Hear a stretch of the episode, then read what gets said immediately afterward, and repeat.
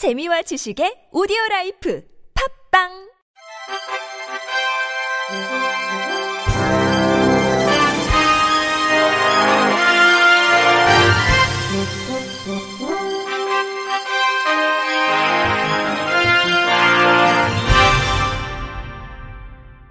청취자 여러분 안녕하십니까? 9월 15일 화요일 KBS 뉴스입니다. 문화체육관광부가 지난 10일 한국 점자 규정을 개정 고시했습니다. 문체부는 이번 개정에서 종이, 스티커, PVC, 스테인리스 등의 재질에 따라 각기 다른 점 높이, 점간 거리 등과 같은 점자의 물리적 규격을 제정해 점자 사용 기준을 마련했습니다. 앞서 각종 편의시설과 공공시설에 점자 표지판이 설치돼 있었지만 점의 돌출 높이가 낮거나 점자 간의 거리가 넓어 시각장애인에게 정확한 정보를 제공하지 못한다는 문제가 꾸준히 제기됨에 따라 문체부는 각종 점자 표기에서의 통일성을 위해 2016년 점자 활용 규격 표준화 관련 연구와 각계의 의견 수렴, 점자 정책 자문위원회의 심의를 거쳐 이번에 점자의 물리적 규격을 신설했습니다. 더불어 2017년 고시 내용 중에서 점자 표기 누락, 점자 오표기 등 오류 사항을 정비한 내용도 포함했습니다. 문체부 정책 담당자는 이번 개정으로 점자로 소통하는 환경이 나아지길 기대한다며 개정된 규정이 신속하게 적용되도록 각 관계기관에 보급하고 해설서를 국립국어원 누리집에 공개할 예정이라고 말했습니다. 장애인 의무 고용을 지키지 않은 정부와 공공기관이 지난 3년간 납부한 고용 부담금이 932억 원에 달하는 것으로 나타났습니다. 국민의힘 김예지 의원이 한국장애인 고용공단으로부터 제출받은 정부 부문, 공공기관 장애인 고용 현황에 따르면 장애인 의무 고용률을 어겨 납부한 장애인 고용 부담금이 2017년 226억 원에서 2018년 289억 원, 2019년 415억 원으로 꾸준히 증가했습니다. 김혜지 의원은 장애인 의무 고용에 누구보다도 모범을 보여 제도 정착에 앞장서야 할 공공기관이 의무 고용을 위반하고 있다며 부담금을 납부했다고 해서 책임을 면했다고 할 수 없다고 지적했습니다. 이어 김 의원은 장애 유형과 정도에 적합한 근무 지원과 인식 개선 지원 등 장애인이 일할 기회를 제공하는데 정부와 공공기관이 선구적인 역할을 해야 한다며 의무고용 불이행에 따른 페널티 강화도 필요하다고 강조했습니다. 한편 장애인 의무고용제도는 장애인들의 취업 기회를 늘리기 위해 1991년부터 시행되고 있으며 장애인 고용 촉진 및 직업 재활법에 따라 국가와 지자체, 상시근로자 50명 이상의 공공기관은 일정 비율의 장애인을 의무적으로 고용해야 합니다. 서울시가 장애인들의 일상을 지원하는 장애인 활동 지원사 18,000명을 대상으로 전국 최초로 정신건강 검진비와 교육수당을 지원합니다. 앞서 활동 지원사들은 자격 유지를 위해 연 1회 이상 정신건강 검진을 필수로 받아야 하지만 별도 지원 정책이 없어 2만 5천 원에서 4만 원 상당의 검진비를 자비로 부담해 왔습니다. 활동 지원 기관에서 실시하는 보수 교육도 받아야 하지만 실제 근무 시간이 소득으로 연결되는 업무 특성상 근무 시간을 조정해 참석하기 어렵다는 문제도 꾸준히 제기되어 왔습니다. 이에 서울시는 활동 지원사들의 경제적 부담을 조금이나마 줄여 처우를 개선하고 장애인 돌봄 활동에 집중할 수 있도록 지원해 돌봄 서비스질을 높여 나간다는 목표로 올해 첫 관련 예산을 편성했습니다. 이번 지원을 통해 활동 지원사 1인당 최대 4만 5천 원을 받을 수 있으며 지원금은 오는 12월까지 본인이 소속된 활동 지원 기관을 통해 신청서와 정신건강 검진 진단서, 교육 이수증 등 증빙 서류를 제출하면 계좌로 입금됩니다. 공공연대 노조 강광철 장애인 활동 지원사 지회장은 서울시의 이번 정신건강 검진비와 교육수당 지원에 대해 적극 환영한다며 앞으로도 활동 지원사의 근로와 고용 조건을 개선하기 위해 서울시가 앞장서 달라고 전했습니다.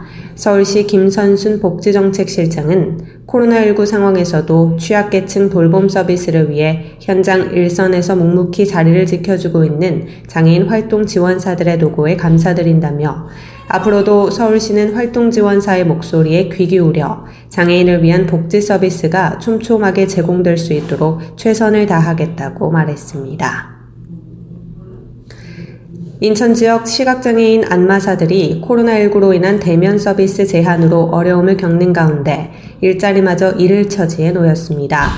대한안마사협회 인천지부에 따르면 올해 인천시 상생협력 특화 일자리 사업을 통해 시각장애인 안마사 경로당 파견 사업을 시작했는데 예산 문제를 이유로 내년부터 인천시와 남동구로부터 일자리 사업 지원을 받을 수 없게 됐다는 통보를 받았습니다.